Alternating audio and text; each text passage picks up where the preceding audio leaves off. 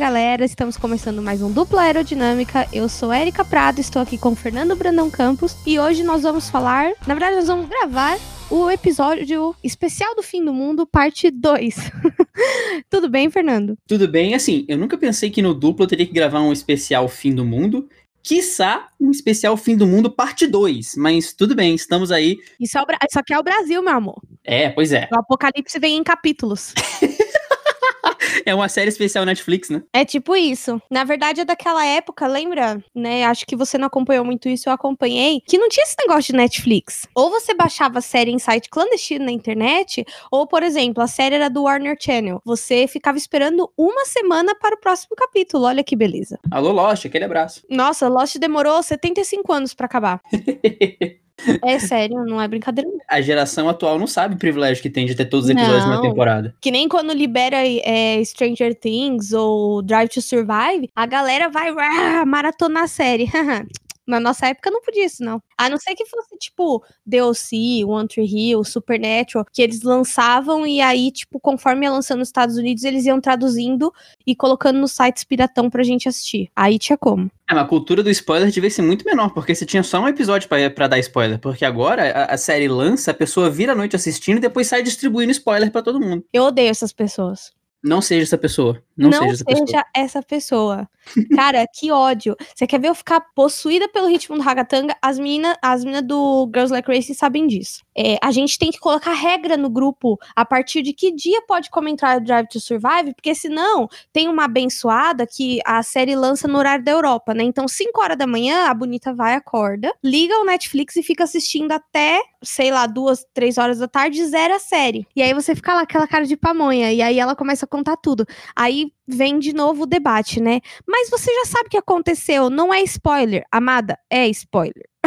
e aí a gente teve essa discussão esse ano, mas esse ano foi bem mais tranquilo. O primeiro ano foi mais difícil. Eu fiquei com ódio da série no primeiro ano, esse ano já consegui passar menos raiva, né? Gente, é, é- é momento aqui de, de, de informe cultural no dupla. Forma certa de conversar sobre série. Fulano, em qual parte da série você tá? Forma errada. Fulano, você já, você já chegou nessa parte? Porque, via de regra, o fulano não vai ter chegado. Você viu que fulano morreu? E aí você fica, "Ah, meu Deus, ele morreu! Exato! Não pergunta assim, gente. Pergunta do primeiro jeito. Pergunta onde a pessoa tá.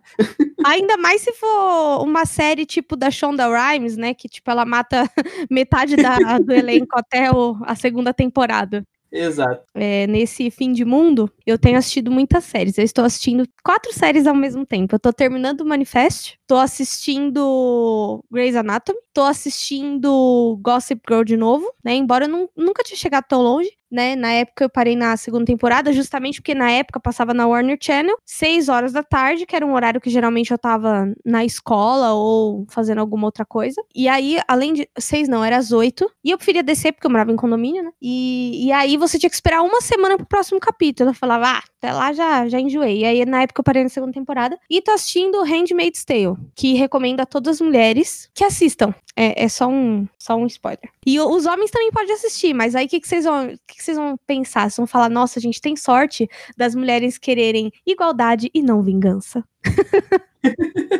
é, é sini- Cara, essa série é sinistra, velho. Não tô nem dormindo por causa dessa série.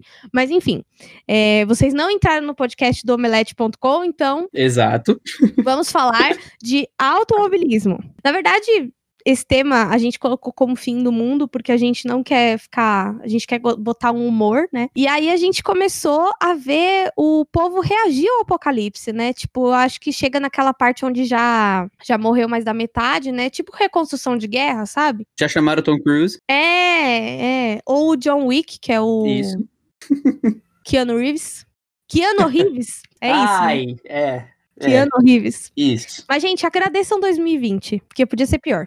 Sempre pode ser pior. E enfim, né? E finalmente, a nossa amada Fórmula 1, assim como o mundo começou a dar sinais de vida, amigos meus europeus que estão morrendo de inveja já podem sair de casa, já podem andar de bicicleta, já podem frequentar locais públicos é, de máscara, mas podem, já podem visitar os amigos, porque tá, tá tudo bem mais tranquilo em alguns países, outros não, né? Tem uns que só por Deus, igual o Brasil. Mas tá mais tranquilo. E aí a Liberty Media é, liberou numa press conference faz acho que uma semana e meia, né, Fernando? Mais ou menos isso. Um novo calendário confirmando oito etapas. O campeonato começa na Áustria, no primeiro final de semana de julho. Aí depois tem Áustria de novo no segundo final de semana de julho. Tem Hungria no terceiro final de semana de julho. E a Grã-Bretanha no último, que já é julho-agosto. Aí depois tem, na verdade é Silverstone, né, os dois. Tanto a quarta quanto a quinta etapa. Depois eles vão para Espanha, depois Bélgica, Spa, né? Em agosto. As, essas três corridas que eu tenho em agosto. E Itália no fim de semana do meu aniversário em setembro, né? Na verdade é antes, porque meu aniversário caiu na segunda, né? Segunda não, na terça. Nada pode ser pior. Mas. e aí eles confirmaram essas oito etapas. Só que também, além de né, confirmar oito etapas, teve muitos lugares do mundo onde já foi cancelado. No Japão, por exemplo, que era óbvio que eles iam cancelar a Fórmula 1, eles cancelaram a Olimpíada. Quem é a Fórmula 1 perto da Olimpíada? É Baku, porque é circuito de rua, então qualquer alteração no calendário altera o programa da cidade, enfim. Singapura, não, não tenho certeza do motivo, mas pode ser a evolução da pandemia. É circuito de rua também. Que? A F1 Night Race? É... Não. É, circuito de rua. Singapura é rua, ruaço. Só o paddock é, é, é, construção física, é fixa. O resto é circuito de rua. Qual que é o nome do circuito de Singapura? Marina Bay. Mas eu achava que lá era autódromo. Ah, não, passa embaixo do hotel. Não é. E, não, isso aí é Abu Dhabi, passa embaixo do estádio em, em Singapura. Parece um hotel. Na verdade, ele parece, olhando de fora, para quem é de São Paulo e já passou por lá, ele me lembra muito a lateral do Allianz Parque, aquele estádio. Ah, é porque é o estádio, né?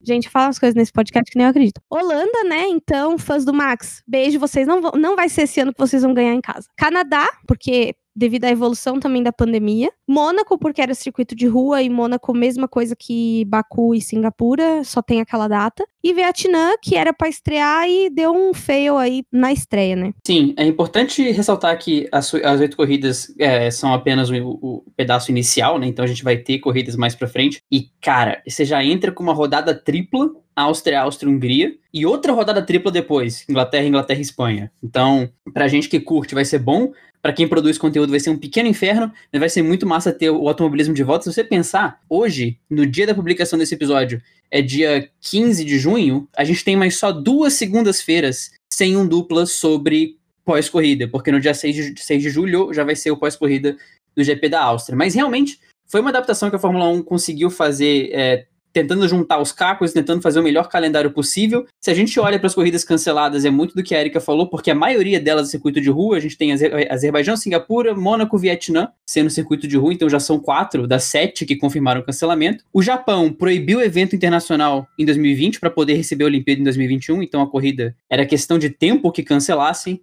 e Canadá e Holanda foram também aí um, uns rebotes desse caos todo de pandemia. Mas, diante de tanto cancelamento, a gente tem a Fórmula 1 querendo adaptar como vai ser o calendário daqui para frente. Então, tem pistas na Europa que tem a, a, o aval da FIA, tem a permissão FIA, sendo eles Mugello, que é a casa da Ferrari, e a Ferrari quer receber a corrida 1000 da escuderia no circuito de Mugello. Tem Imola, que eu tenho quase certeza que viraria um GP de San Marino de novo. Portimão, em Portugal. Portugal está fazendo um movimento muito forte para voltar para a Fórmula 1, para ter um circuito de novo. A gente tinha Estoril, tem Algarve, se não me engano, mas Portimão é o que é mais cotado para ser a casa da Fórmula 1 em Portugal. E também nossa velha conhecida Hockenheim. Saudades. É, saudades. Essa situação ela é muito importante para a Fórmula 1, porque eu estava até conversando sobre isso no Twitter recentemente. É o momento perfeito para a Fórmula 1 testar tudo que ela quer. Por exemplo, essas quatro corridas, três, porque Hockenheim é recente, estava no calendário, mas Mugello, Imola e Portimão são circuitos que não estão no calendário. Mas vai que recebem uma etapa de emergência a galera vê, bom, a corrida foi boa, o circuito tem boa estrutura. Você pode pensar em voltar para Portimão, pode, pode pensar em voltar para Portugal, pode pensar em voltar para Imola.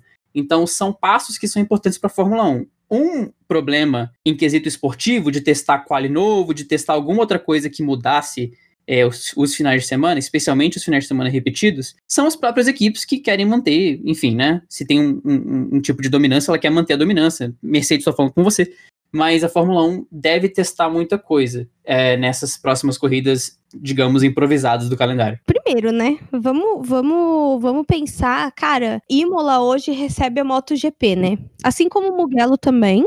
E, cara, o fã de Fórmula 1 brasileiro, ele vê esse nome Imola, ele fica apreensivo, né? Por mais que tenham reformado o circuito, sei lá, confio, mas desconfiando, né? Inclusive, o local da batida do Senna é ponto turístico. É bizarro, o pessoal faz uns tours lá, tá me contando tudo disso daí, é uma amiga minha que, que, que esteve lá. E, e aí, você olha esse esse panorama, você olha o Japão, o Japão foi bem aquela pessoa que você, tipo, sabe quando você fala assim, ah, vá se ferrar pra lá. O Japão virou pra Fórmula 1 e falou: ah, vá ficar contaminado pra lá, aqui vocês não vão vir, não. E eu concordo com a postura deles, porque eu acho que quanto menos pessoas transitando, é que nem a gente comentou no podcast anterior, o problema não é apenas o, o a etapa em si e o trânsito de pessoas dentro do país, mas o tanto de gente que chega de fora para fazer uma etapa de, da, da Fórmula 1. E aí teve um comentário bem polêmico do Chase Carey, que ele disse o seguinte: que mesmo que um piloto testasse positivo para Covid, não seria cancelada a corrida. Ele seria substituído, né? Óbvio, porque a equipe não vai deixar uma pessoa correndo doente, mas não ia cancelar. E aí eu fiquei um pouco preocupada, né? Porque eu falei, nossa, gente, como assim?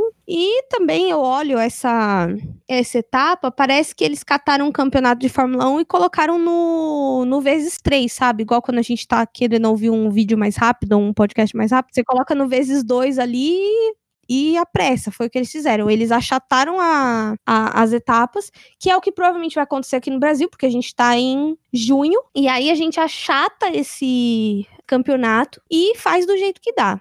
Acho o jeito correto? Não. Não acho, mas quem sou eu na fila do pão para achar alguma coisa, né? Principalmente porque, assim, é ótimo que retome as etapas e tudo mais. Seria ótimo, inclusive, que viesse um campeão inédito através desse achatamento da, da temporada. Porém, é um, assim, é um risco, né? Teve muitos cancelamentos.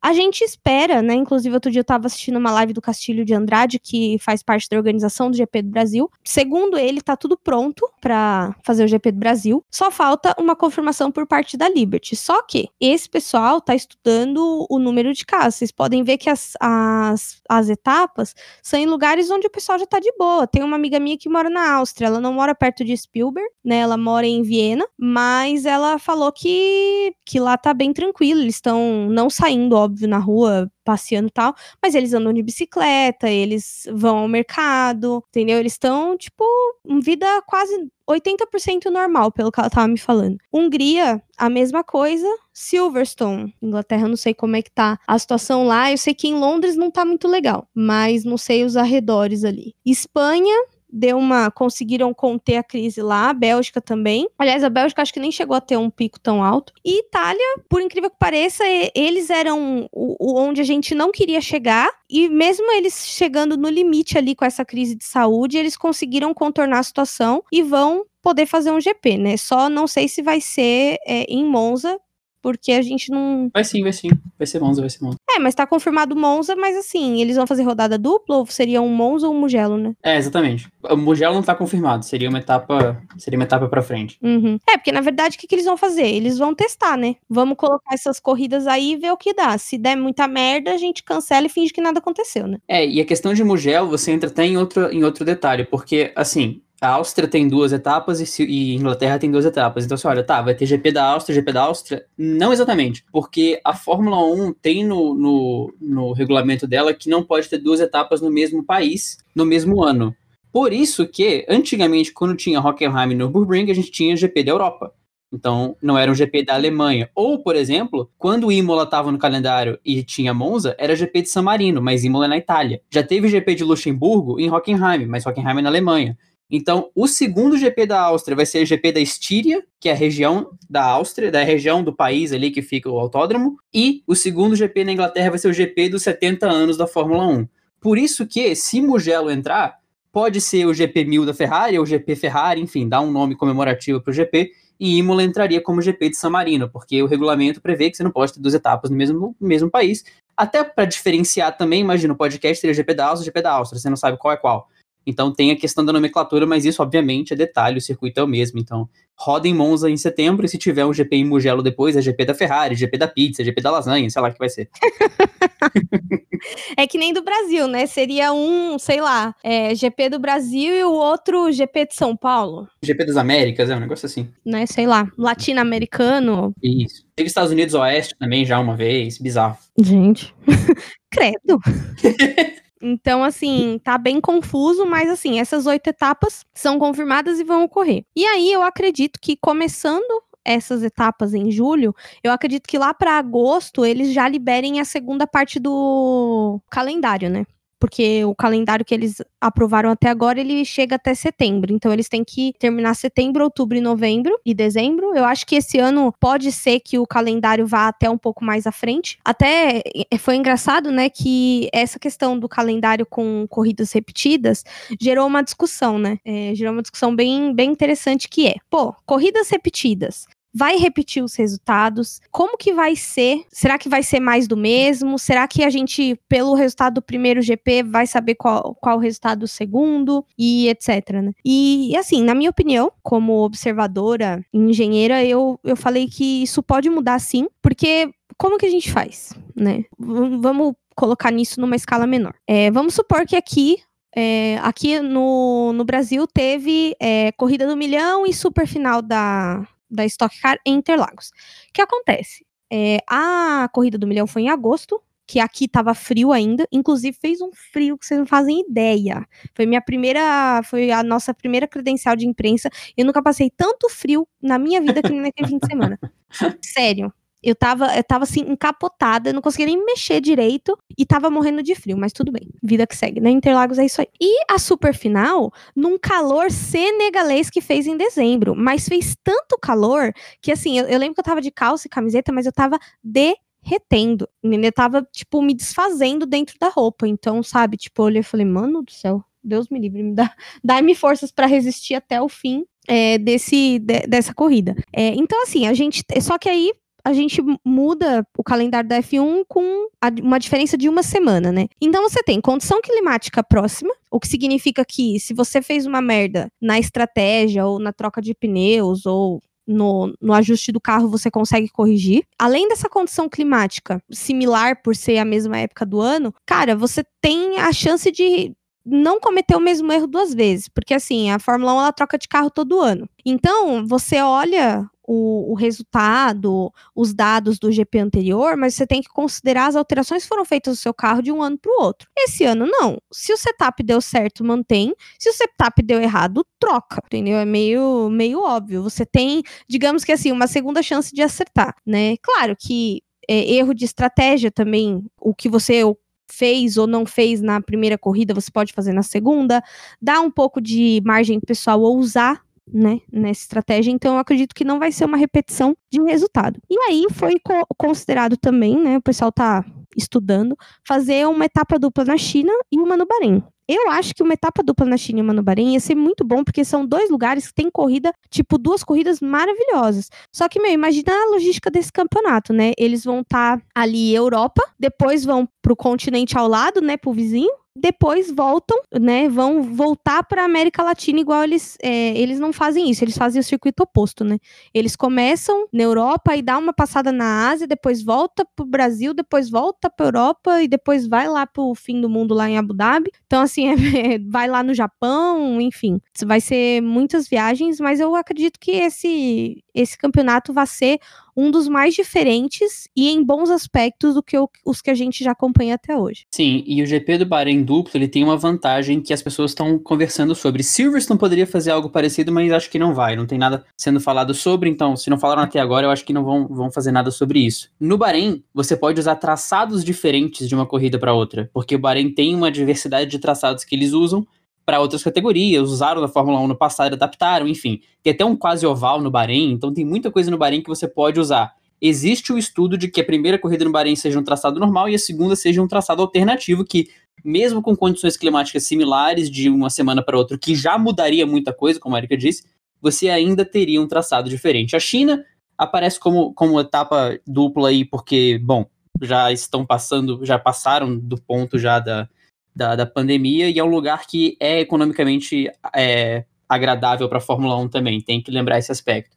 Mas uhum. fora isso, fora as etapas europeias, essas possíveis, esses possíveis circuitos que vão entrar, e China e Bahrein, a gente tem Estados Unidos, que quase com certeza recebe uma corrida, talvez um México. Cogitaram falar sobre o circuito de Indianápolis usando o misto, talvez ter duas etapas nos Estados Unidos, o que poderia ser interessante, mas fora isso, acho que a gente vai ficar por aí mesmo. E aí? Bom, a gente tem oito etapas um, confirmadas, se você colocar três dos, mais três ali dos quatro que foram citados, aí a gente já tem um, 12, com duas etapas China e Bahrein já tem 16, Estados Unidos 17, duas nos Estados Unidos talvez 18. Ou seja, tem um calendário gigantesco, esmagado. Ah, e Abu Dhabi também, né? Então você tem um calendário gigantesco esmagado aí no, no segundo semestre. Não, e meu, haja cansaço, que nem você falou, para quem é produtor de conteúdo e para quem corre também, né? Que foi uma, uma discussão até que o pessoal, a gente tava comentando, o pessoal que trabalha no autódromo, mecânico, engenheiro, bandeirinha, enfim, todo mundo que trabalha aqui em Interlagos, a gente tava comentando sobre isso. Porque assim, a gente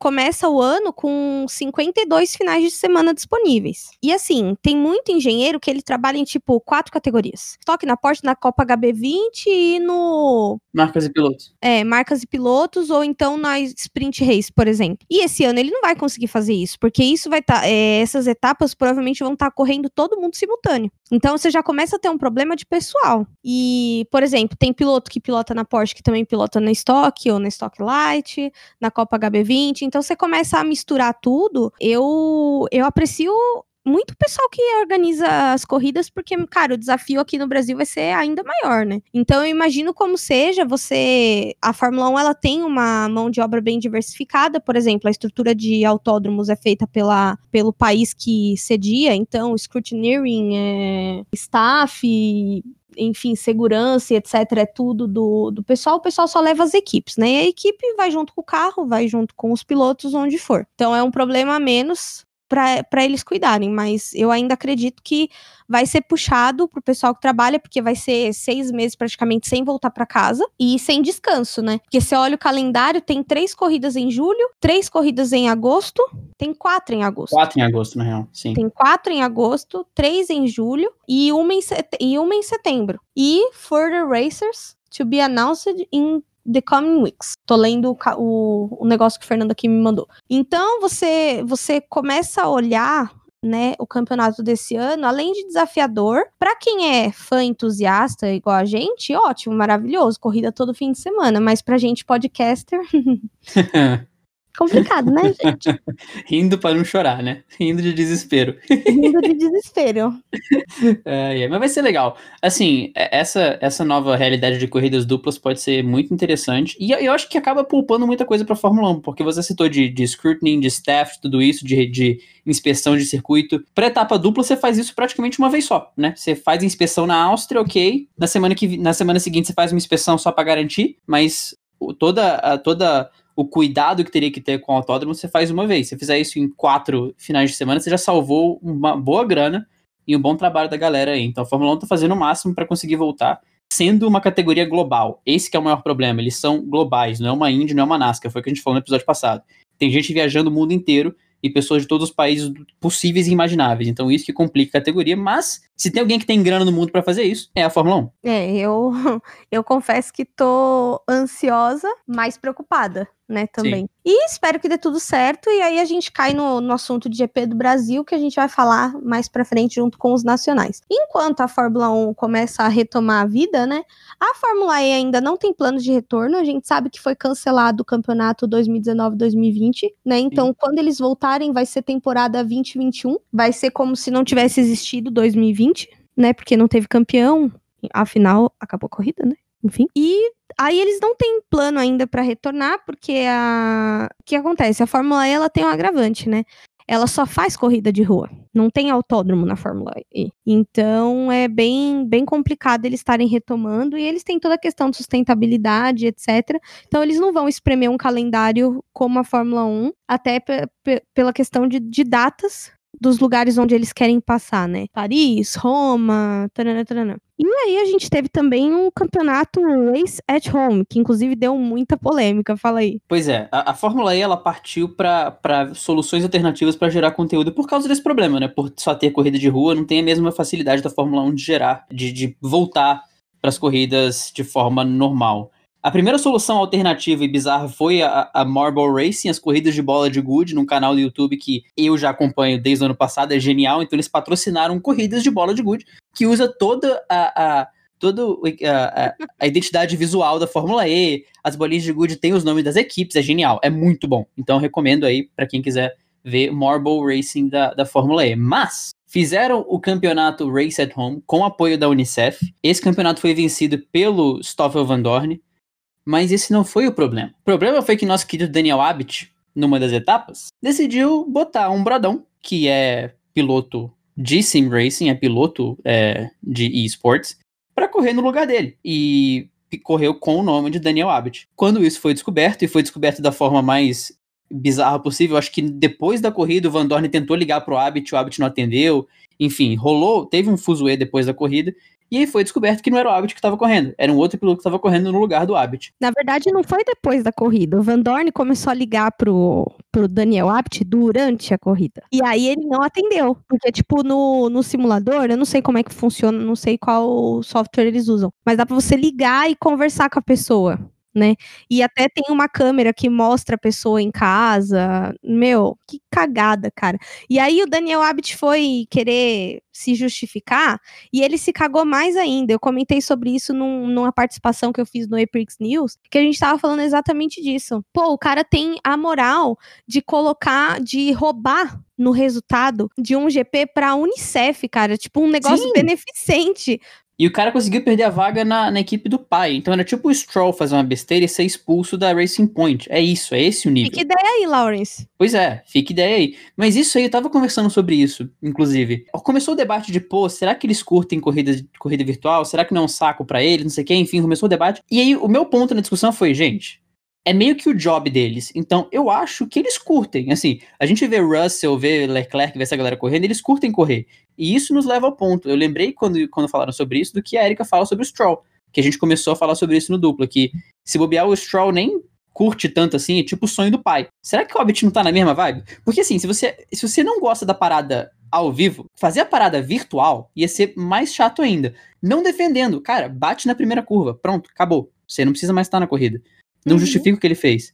Mas eu fiquei pensando nisso, tipo, cara, será que o Abbott não tem a mesma vibe do Stroll? De ser o sonho do pai, que botou ele lá e ele tá na mesma parada, sabe? É, não, foi assim, é, de tudo que podia acontecer, acho que do automobilismo virtual, esse foi o pior acontecimento do ano. E olha que, meu, tá tendo GP virtual a rodo. Tá tendo muito GP virtual esse ano. Então, é, não tem como assim, cara, não sei explicar qual é o sentimento depois disso. E aí teve gente querendo passar pano, porque teve gente que falou que não ia mais correr se ele continuasse, entendeu? E aí o pessoal, ai, mais calma, é só um joguinho. Não, não é só um joguinho. Ele roubou num evento é, beneficente. E mais que isso, cara, se é só um joguinho, não tem por que você meter esse doido de querer ganhar a qualquer custo, né, gente? Era Unicef, gente. Unicef. É, tipo, mano, pelo amor de Deus. Mas enfim, voltando, né? E aí o Van Dorn foi o campeão do desafio Race at Home, né? Inclusive bem bem surpre surpreendente esse, esse resultado, porque só no, no virtual mesmo pra ele ganhar, né? Porque na, no físico a gente sabe que não é bem assim, né? Inclusive eu gostaria de destacar essa diferença, Cara, o George Russell ganhou a última corrida virtual da Fórmula 1. De Williams. Ele ganhou umas três seguidas. O Russell é bom no online. Quando o carro é igual, ele tá bem. Quando o carro é o da Williams, ele se enrola um pouco, né? É, então, na pista, o negócio é outro, né? Quando você tem o carro fisicamente ali.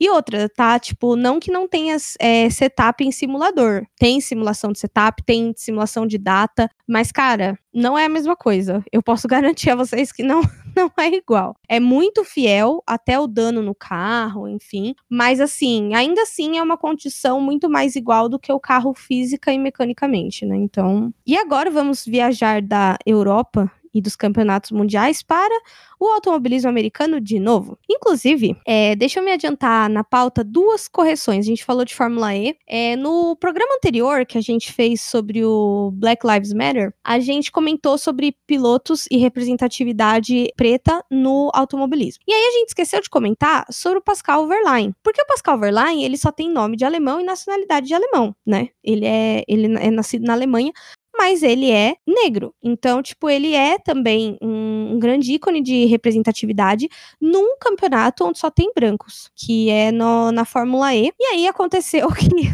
eu vou ter que contar isso no ar, não vai ter como. É, semana passada, a gente gravou esse abençoado desse programa e lançou, a gente lançou no domingo? Sim, foi não, foi na, foi na segunda-feira. É, foi na segunda-feira já para manter o padrão dos nossos programas. A gente gravou na quarta anterior. E aí, né, o Fernando falou assim: ah, a gente esqueceu de duas coisas no programa. Mandou Pascal Verlaine e um outro tópico que eu vou entrar daqui a pouco. Quando ele mandou Pascal Verlaine, não deu duas horas. O pessoal do, do Eprix News soltou a matéria sobre o Pascal Verlaine ter saído da Fórmula E. Ele saiu da, da equipe que ele estava, da Mahindra, Mahindra? Mahindra? Mahindra. É, Mahindra. Ah, ele saiu da, da Mahindra e não, não foi anunciado isso nem pela equipe. É, ele não anunciou para onde ele está indo, ele só comentou que estava se desligando da, da Mahindra Racing, né? Então, assim, o Fernando conseguiu sem querer zicar a permanência do Verlaine na Fórmula E. Aquele abraço. Um abraço também pro Christian Horner, entediado, perfil do Twitter que me mandou, que me mandou na DM, falou: pô, vocês esqueceram do Verlaine. Verdade. Esquecemos do Verlaine. Ele ouviu o programa. Sim, exatamente. E o Verlaine passou pela Fórmula 1, então, assim, muito além da, da gente não falar dele na Fórmula E, a gente também não falou, falou da passagem, né? A gente falou muito do Hamilton, mas teve o Verlaine representando, só que quando eu mandei isso, essa informação, quando eu repassei essa informação, ela foi repassada com um pouquinho de zica junto. Então, peço perdão aí ao que é nosso querido ouvinte. Brincadeira, o Verlaine não tá escutando a gente. Mas eu peço desculpas pela zica aí, Verlaine não foi, não foi de propósito. Eu tô começando a ter, perder o controle da zica, né? Tá difícil. Tá, tá. Não, mas assim, é, é, uma coisa bem interessante essa questão da representatividade. Claro que sei que não estou no meu lugar de fala, né? Seria ideal que a gente tivesse citado isso no programa anterior. Mas assim, houve um esquecimento por minha parte, porque quem fez a pauta fomos eu e o Fernando, né? Da, por nossa parte, a gente é, enfim. Mas porque o Verlaine não é uma pessoa muito de redes sociais, ele é um cara um pouco mais reservado.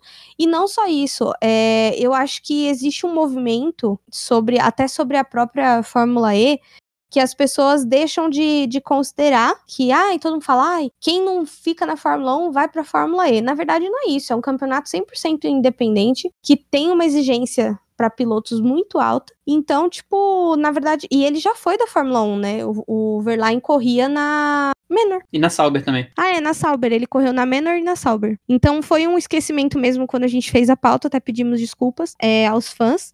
E, assim, o Verlaine é o tipo de cara que ele é aquele cara, como a gente costuma dizer, que ele, ele se impõe como uma, uma pessoa preta porque ele não alisa cabelo né? Até o pessoal falava um pouco do cabelo dele na mídia. E ele não tava nem aí, entendeu? Ele corre o cabelo enrolado dele e ele é um, um, cara que, pela nacionalidade alemã e o sobrenome, se você olhar o sobrenome Pascal Verlaine, você nunca vai imaginar que é um cara negro, né? Então, e aí quando você olha, ele tem uma imagem impactante justamente por causa disso. Porque estereotiparam até o que é ser alemão, né? Porque um alemão, todo mundo fala alemão, pensa num loiro de olho azul e não pensa numa pessoa preta. Tem bastante lá, então é, é, é uma questão de desconstrução mesmo que a gente tem dentro da nossa cabeça. E aí, voltando para o automobilismo americano, foi comentado até com o Thiago Rosa a questão de que a NASCAR não tinha se manifestado e até quarta-feira, que foi o dia que a gente fez a gravação do podcast, não haviam se manifestado mesmo. E aí, no, na sexta-feira, que teve corrida, acho que foi na sexta, acho que foi na quinta ou na sexta, teve corrida. E aí, o Bubba Wallace fez uma, um vídeo, né? Ele falando sobre isso. Não só ele, como vários pilotos da NASCAR, tá? Quem quiser tá no Instagram dele, falando sobre a representatividade é, das. Eles falam people of color, né? Das pessoas de cor no, no esporte a motor. E aí ele falando também é, a favor dos protestos e tudo mais. E a NASCAR, que desde o começo já vinha se manifestando contra e, enfim, se manifestando antirracista, finalmente tomou algumas atitudes, né, sobre isso e, enfim, o Wallace fez uma pintura especial até sobre isso, estava usando uma máscara toda preta, escrito com a hashtag, né, do movimento.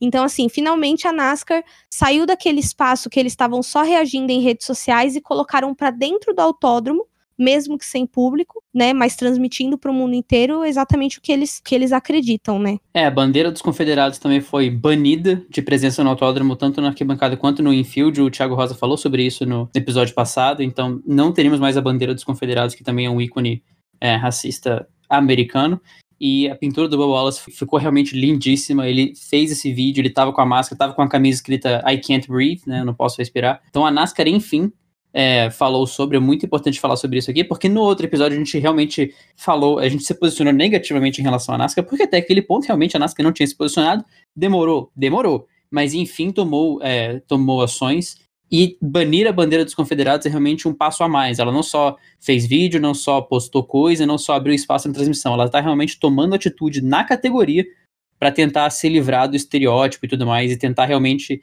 trazer um ambiente mais igualitário para a categoria. Ainda ficando na NASCAR, é curioso você ver que a NASCAR está querendo trazer os fãs de volta. As próximas etapas em Miami e Talladega têm previsão de ter torcedores. Eu acredito que em Miami serão pessoas convidadas, serão mil pessoas convidadas para estar nas arquibancadas, e Talladega serão 5 mil fãs.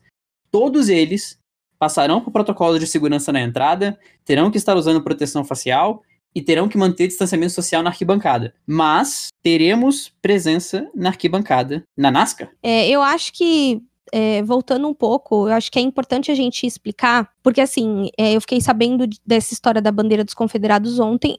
Gente, para falar a verdade, eu nem sabia o que era a bandeira dos confederados. A Babi Franzin, inclusive, beijo pra essa musa inspiradora podcaster maravilhosa que é a Babi, é, mandou pra, pra gente no, no Girls Like Racing o banimento, e aí chegou eu, né, a desavisada, meu, mas que que merda é bandeira dos confederados? E é uma bandeira que com certeza vocês já viram não só em em corridas e a bandeira em si, mas cara, eu me assustei porque eu lembrei de muitos produtos que inclusive são vendidos aqui no Brasil com essa bandeira. É uma bandeira que ela é vermelha e ela tem um X branco com azul e aí no X tem estrelas dentro. E aí são só são algumas estrelas que representam alguns estados do sul dos Estados Unidos. E aí, essa, essa bandeira é como se fosse mais ou menos um movimento separatista, onde era uma galera que não queria que fosse abolida a escravidão, tanto que essa bandeira foi usada como símbolo da Ku Klux Klan, e enfim. E aí o pessoal, né, claro, quando foi banida a bandeira da NASCAR, teve muita gente que protestou, porque isso daí é uma bandeira que tá nas casas das pessoas que moram em determinados estados nos Estados Unidos. E aí o argumento foi o seguinte: é, tudo bem, ela não foi criada para representar o movimento racista, mas a lembrança que ela traz é da Ku Klux Klan que usava essa bandeira, e não só a Ku Klux Klan, como também as pessoas que eram é, a favor da permanência dos negros em regime de escravidão. Então, banir essa bandeira, essa bandeira já é, tipo, meio que mal vista em muitos lugares, mas na NASCAR o pessoal deixava o negócio co comer solto, porque é o que o Thiago falou, aquela, aquela coisa do americano tradicional, redneck e tudo mais. E aí a NASCAR falou, então, se você quer usar essa bandeira, você pode usar desde que fora da minha corrida, entendeu? Porque aqui não será admitido esse tipo de, de lembrança. E, cara, essa coisa do querer emendar, ai, mas não foi para isso que foi criado. Mano, se essa bandeira representa o racismo para as pessoas pretas, você não tem que falar nada. Joga isso fora, queima essa bosta e finge que nunca aconteceu para você passar menos vergonha. É, é, eu tava lendo, eu, ela mandou duas matérias, uma que explicava o que era o movimento que gerou essa bandeira nos Estados Unidos e outra que era por que a, NASCAR estava banindo, né? Então, eu acredito piamente que a NASCAR tomou a decisão certa, não só em consideração ao Bubba Wallace, mas a todos os pilotos que se colocaram e se posicionaram numa conduta antirracista. E a gente bem sabe que nos Estados Unidos é melhor para os negros, mas a gente não sabe para quais, né? Porque eles ainda são um país bem, bem preconceituoso, é um racismo um pouco velado, igual é aqui no, no Brasil. Então, a gente pode considerar isso um grande passo. E sobre os retornos, o retorno dos fãs, é, em Miami, em Talladega. Cara, essa Talladega é uma das etapas mais tradicionais da, da NASCAR, pelo que eu tava conversando com as meninas esses dias, tem muitas fãs de NASCAR no Girls Like, no Girls like Racing. E nós estávamos falando exatamente disso, que é uma, uma corrida bem, bem doida, assim, da, da NASCAR. E eu espero que realmente dê certo e que eles consigam manter essa, essa questão dos fãs. O que me, me preocupa um pouco é essa questão do distanciamento social. Como é que eles vão fazer para as pessoas ficarem distantes umas das outras na arquibancada? Tem arquibancada suficiente para manter as pessoas distantes, né? Então você imagina que tem aqueles stewards que tinha na Copa do Mundo, por exemplo, aquela galera de laranja que tem ali na. que tinha antigamente na. que tem nos estádios, né? Uhum. Se você estabelecer ali uma diferença, lógico, a gente tá pensando, eh, pensando em Interlagos, né, setor A sem cadeira, isso é impossível, mas É. Pensando num contexto com cadeiras, por exemplo, você estipular, senta de duas em duas, senta de três em três, que você já tem um, um certo isolamento. O que eles falam é de six feet, que eu acho que são que é um metro e meio. O americano adora usar umas unidades É. diferentes. Até o sistema internacional, né? Eu tô jogando agora aqui, só pra, no meio do programa, são. são é, um metro. É quase dois, quase dois metros de distância. Então, 1,75, não é 1,77? é 1,80, 1,82. Então, é, eu acho que dá pra fazer. Uma cadeira ou duas ali já resolve. São 5 mil pessoas numa arquibancada completamente vazia. Mas você já prestou atenção na arquibancada da NASCAR? Em que sentido? Não é cadeira, é arquibancada. Não, ok, mas a arquibancada toda vai estar vazia, então você consegue distribuir as pessoas. Por ser pouca gente, você ainda consegue contar com o bom senso das pessoas, eu tô querendo dizer. Pra poder ter espaço e, e, e deixar a galera distribuída. É só não colar, gente. É que ultimamente eu não tô acreditando muito no bom senso das pessoas, a gente já vai chegar nessa pauta. e também quem voltou esse fim de semana foi a Indy, né? A Indy voltou correndo no Texas, fez uma, uma corrida excelente, porém foi uma corrida difícil porque tinha um produto na pista da NASCAR, porque na verdade esse autódromo não é muito usado para Indy, ele é usado para NASCAR. E aí eles colocam um pouco de VHT no na lateral, que é aquele produto que é- parece uma cola para os carros de arrancada. Só que esse produto, depois que ele já tá gasto, ele vira um sabãozão. Né? E quando você tá com um pneu slick, numa velocidade tipo da Indy, open wheel, e aí dá uns problemas aí. E foi uma corrida suada, né, pro, pro pessoal da Penske que fizeram a pole, né? E foi muito muito louco, porque foi assim, treino qual e corrida. Tipo, começou as transmissões da da Indy naquele dia, acho que foi duas ou três da tarde, e foi acabar quase meia-noite, que foi a hora que acabou a corrida. Sim, sobre a, a substância, só lembrar de Hockenheim no passado. Foi, foi, se não me engano, foi, mesmo, foi o mesmo tipo de substância que estava molhado por causa da chuva É, VHT. e causou tantos abandonos. Então era isso que estava no anel externo, isso impossibilitava que alguns pilotos fossem lá fora. Era a mesma substância numa condição diferente, mas igualmente terrível, porque na Alemanha ela estava tava prejudicando o desempenho porque ela estava molhada por causa da chuva. No Texas, ela foi usada na NASCAR, e aí sabiam que não ia ser usada na Indy, limparam a pista, só que isso não tirou a substância. Então a substância estava lá, ainda tentaram limpar, por isso que o anel externo estava bem Mas comprometido. é que o mas- negócio, ele se incorpora ao asfalto. Pra você limpar, você tem que tirar. Porque assim, quando você vai limpando, pra você limpar tudo, eu sei porque a gente tem essa substância no autódromo de Piracicaba, onde corre a Fórmula V. Então, quando chove, a gente tem que fazer largada em fila indiana, porque senão é, escorrega de um jeito e assim, meu, você tocou a roda traseira, você vai rodar. É, é absurdo como é liso. E, e aí a, a gente uma vez comentou, mas por que que não tira, né? Aí o cara falou, porque pra você tirar isso, você tem que fazer quase que um buraco no asfalto, porque ela se incorpora a- ao asfalto, então você tem que arrancar a- um- uma parte da superfície do asfalto, e aí o asfalto fica ruim, e você tem que recapear. E óbvio que não dava tempo pra eles fazerem isso pro, pra corrida da Indy, né? Então complicou um pouquinho mais. A Indy também foi sem público. Primeira temporada do Aeroscreen, que inclusive ficou bem legal, ficou bonito nos, nos carros, só o pessoal tá apanhando horrores pra ajustar aquilo, porque o aeroscreen, ele é como se fosse uma, uma tela, né? E aí você tem o halo, ele tem buraco, né?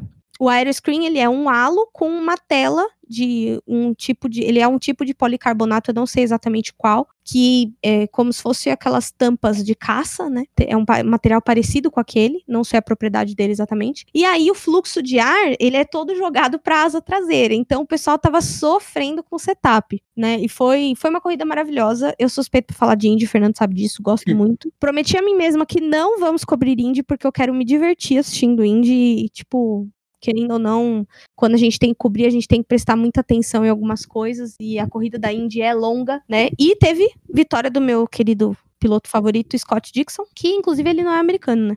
É neozelandês. É, então, eu descobri que ele caiu de paraquedas lá no rolê dos Estados Unidos. E tem um filme sobre ele que chama Born Racer, se vocês quiserem assistir. Próxima etapa da Indy será em Indianápolis, no dia 4 de julho, então tem aí um hiato, mas depois que voltar também vai ser na loucura.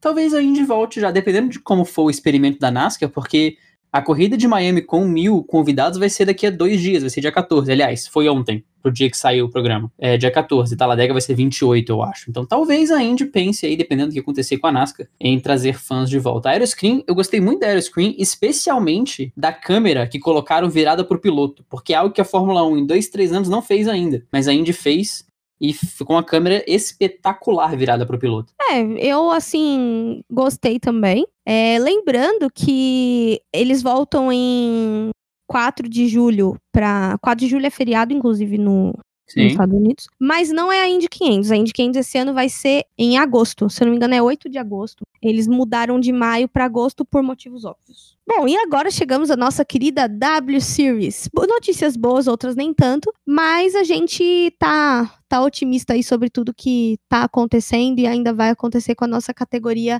querida das nossas meninas, né? Infelizmente, a temporada 2020 foi oficialmente cancelada. Pois é, a W Series foi cancelada justamente por questões orçamentárias, né? A W Series não é uma Fórmula 1, ela ainda não, não caminha tão forte assim, e também porque é vinculada a DTM, então começou a rodar mil problemas de calendário, a W Series achou melhor cancelar, recebeu total suporte das pilotos e recebeu total suporte da Rocket, que saiu da Williams como patrocinadora, pra, como patrocinadora principal, mas segue na W Series e apoiou a decisão da, da, categoria cancelar a temporada de 2020. Mas, juntamente com o cancelamento, vieram as confirmações das corridas do México e dos Estados Unidos para o ano que vem, que seriam as corridas de suporte da Fórmula 1, saindo um pouquinho do circuito DTM e indo para a Fórmula 1.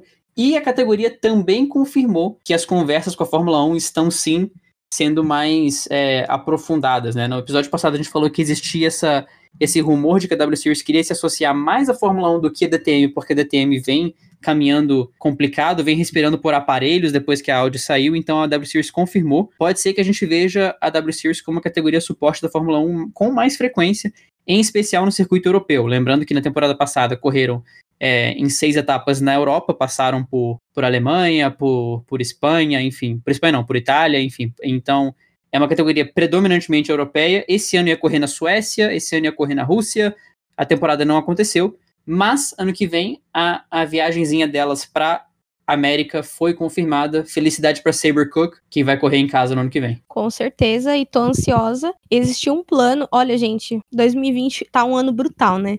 Mas tudo bem, tudo certo. Vamos usar esse ano para nos transformar como pessoas, para nos tornar pessoas melhores, né? É, em 2020, a WCW já ia correr no México e no começo do ano eu comecei a fazer um plano, cara. Eu ia tirar férias para ir lá pro México. Vocês acreditam nisso? Ah, Veja bem, eu, eu, gostaria de destacar pessoas que não fui eu que ziquei dessa vez, tá? Eu tava quieto, eu não ia pra W Series. É, porque o Fernando não ia, no caso, né? Era uma viagem só das meninas.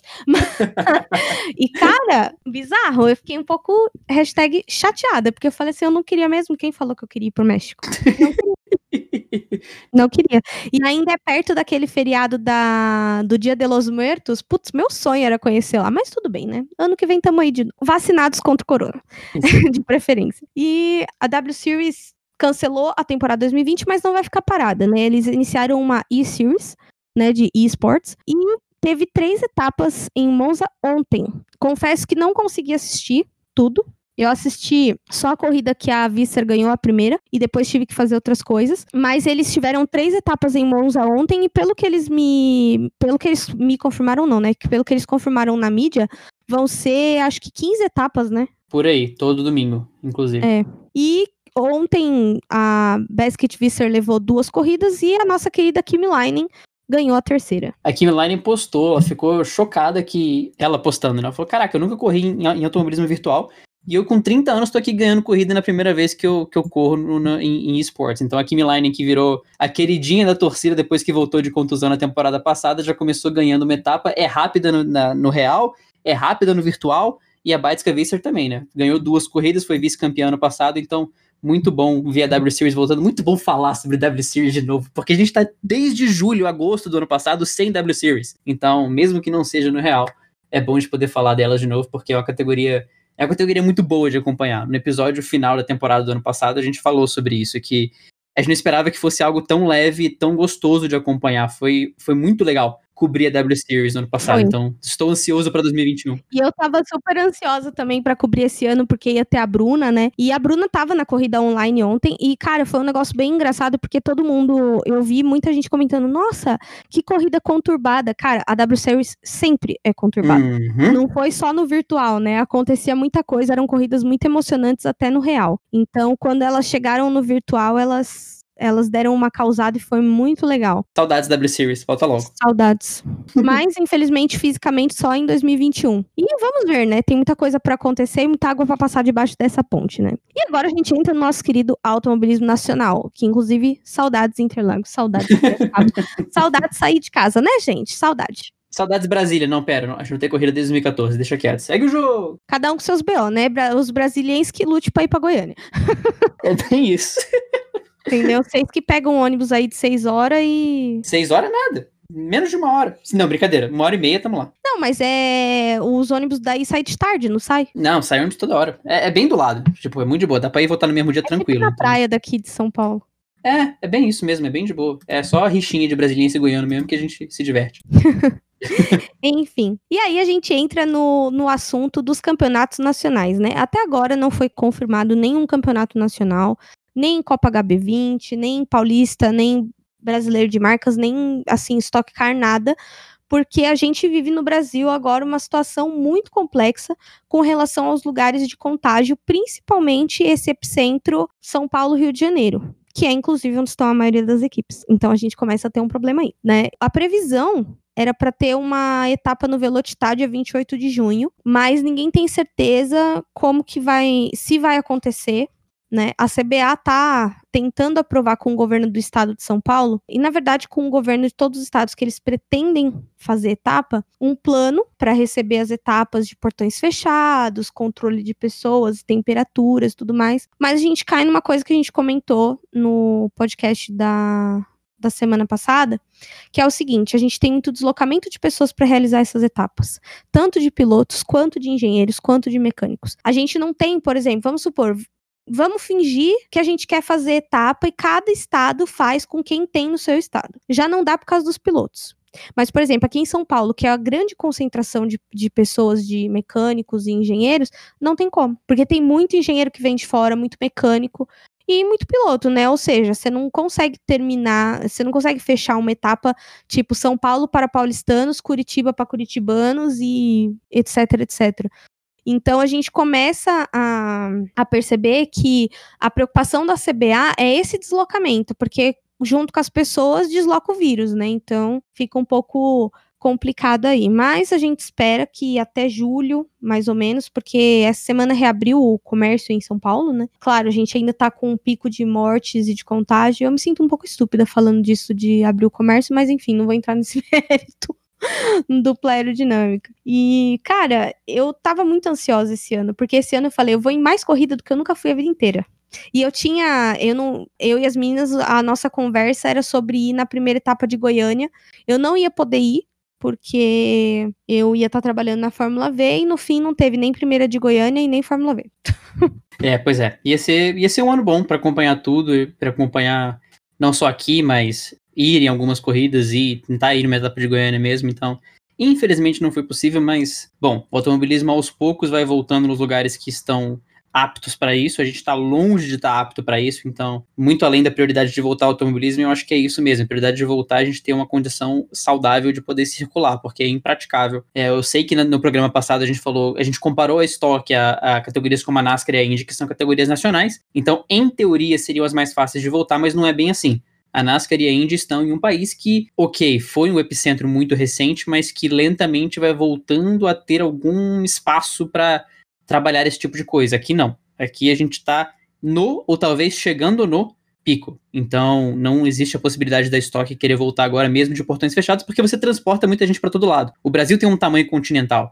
Então, você levar é, esse circo todo para todo lado, evidente que o centro de tudo isso é São Paulo, mas mesmo assim, vai gente de Curitiba, do Rio Grande do Sul, vai gente para outros estados, como a gente está falando. Então, realmente, por enquanto, é aguardar, esperar que a situação melhore é, no país como país, para depois a gente pensar em, em, retorno de automobilismo, de esportes, enfim. É, é, realmente ter a ordem de prioridade mesmo. É, e na verdade, assim, vou falar que tô feliz por não voltar? Não estou, porque eu quero que volte as corridas logo pro pessoal ter trampo, porque a situação dos profissionais, a maioria do pessoal que trabalha nos campeonatos nacionais é freelancer, né? Então a gente tem esse de estar tá sem trampo aí. Eu imagino quem vive disso tá seis meses sem trabalhar, né? Então é, é uma questão complexa até para as equipes e para o sustento delas, que depende de exposição de patrocínio, e todo, todo aquele ambiente à volta da, da corrida. Então, eu torço para que volte, mas pra gente que produz conteúdo, a gente vai ter uma semana atrás da outra de Fórmula 1. E imaginando que, vamos supor que esse cenário que eles preveram se realize e a Stock Car volte em. A gente não vai nem dormir nem comer, né? A gente vai viver de assistir corrida e gravar podcast. Não vai rolar fazer nenhuma outra coisa. Ainda bem que eu me formo no meio do ano. Então já vou ter um pouquinho menos de loucura aí para editar podcast que vocês que vão fazer no segundo semestre, você editar podcast. Todo domingo à noite vai ser aquele momento de, de dor e sofrimento e loucura caso algum problema ocorra durante a edição. Mas isso é bastidor que vocês não precisam saber. Uma notícia importante que saiu durante a nossa gravação, a gente fica aqui dando uma, uma voada pelo Twitter e pelos grupos enquanto a gente grava, porque enquanto eu falo, ela tá de bobeira lá, enquanto ela fala, eu tô de bobeira aqui. O irmão do Lewis Hamilton, o Nick Hamilton, vai correr pela McLaren no GP virtual no domingo. Então fica aí um assunto relacionado ao programa passado. O Nick Hamilton vai correr pela McLaren no dia 14 ou correu já, né? Porque esse programa vai sair no, no, na segunda-feira, mas ele foi confirmado no dia 14 como piloto da McLaren para o GP virtual oficial da Fórmula 1. É, na verdade a gente tem até um amigo, né? O Dan Morando da de Alta, que ele participou do do GP de Mônaco pela Veloci Sports. Cara, e foi muito legal a participação dele. Ele ficou super feliz, porque, meu, tava Leclerc, tava. Eh, se eu não me engano, tava o. O Latifi. O Latifi, então ele ficou muito feliz. Na verdade, o, o Dan, ele vem dessa atmosfera gamer, né? Então, para ele, pô, participar de uma corrida oficial e tal. E foi muito legal, né? Ele participou, se vocês quiserem, depois entra no canal dele que ele fala um pouco mais sobre essa experiência, velocidade alta. E acho que por enquanto a gente fica por aqui, né, Fernando? Agora a gente entra, a gente começa a acabar o nosso podcast, né? Sim, a gente entra nos Best Fans, que a gente tem dois acumulados, porque no programa passado, evidentemente, a gente não fez Best Fans. A Gabriela Dias no, Twitter, Gabriela Dias no Twitter fez rodada dupla, ela foi Best Fan nos dois. A gente teve o Guru da F1 o Ivan Lemos, que fez um post muito legal recomendando podcasts de tema similar ao nosso no episódio passado, e a Thalita Lima, que é conhecida da casa já também. E esses foram os best fans no Twitter. Ah, e teve o Auto Radio Podcast, porque eles compartilharam não Isso. só eles, como o Ricardo Banniman. Como o Ricardo Bunny também. Passaram pela minha, pela minha avaliação. Sorry, essa tá na minha conta. Acontece. Acontece. E no Instagram a gente teve a Júlia, que é nova aqui nos Best Fans, não é a nossa querida Júlia Vieites, nossa amiga, que inclusive comenta sempre é, as pérolas. É uma outra Júlia que eu não sei o seu sobrenome, me desculpa. Não tinha, então. não tinha sobrenome, eu não consegui achar também. Por favor, Sorry. se manifeste no próximo. Era Júlia Júlia. Eu acho que o sobrenome dela não é Júlia, mas era Júlia Júlia no Instagram. a Thalita Lima, nossa querida amiga das Girls Like Racing.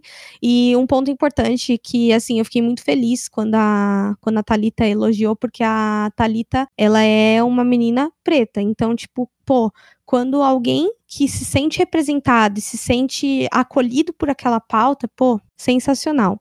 O Pala Stock Car, né, que é o Thiago Bering, o Júlio Ferreira, nosso querido, Jonatas Mello, que inclusive é, compartilhou um pouco de um, testemunho um pouco até emocionante sobre a, a posição de, de uma pessoa como ele, que tem é, descendência tanto preta quanto branca, e nos preconceitos que são reafirmados mesmo dentro de uma família assim. E o nosso querido Léo Alves, inclusive saudade aos carteiros. O Léo Alves está correndo comigo nos carteiros também agora. Ótima carona que ele deu pra gente no GP dos podcasters, inclusive agradecimento aí ao Léo Alves que nos levou, dar uma caroninha aí pra nós. Exatamente. É isso, pessoal. A gente fica por aqui nessa edição. Para nos encontrar nas redes sociais, arroba Aerodinâmica, no Twitter e no Instagram. E para encontrar no Facebook Dupla Aerodinâmica. Para me encontrar nas minhas redes sociais pessoais, arroba no Twitter e arroba junto no Instagram. E é isso aí, até a próxima, que acredito que seja já na primeira corrida da Fórmula 1, né? Semana que vem a gente tá aí falando sobre alguma coisa também. A gente volta aí com, com É frequência. verdade. A gente ainda tem mais coisas pra falar. Sim. Pra me encontrar nas redes sociais, arroba fbrandocampos no Twitter e no Instagram.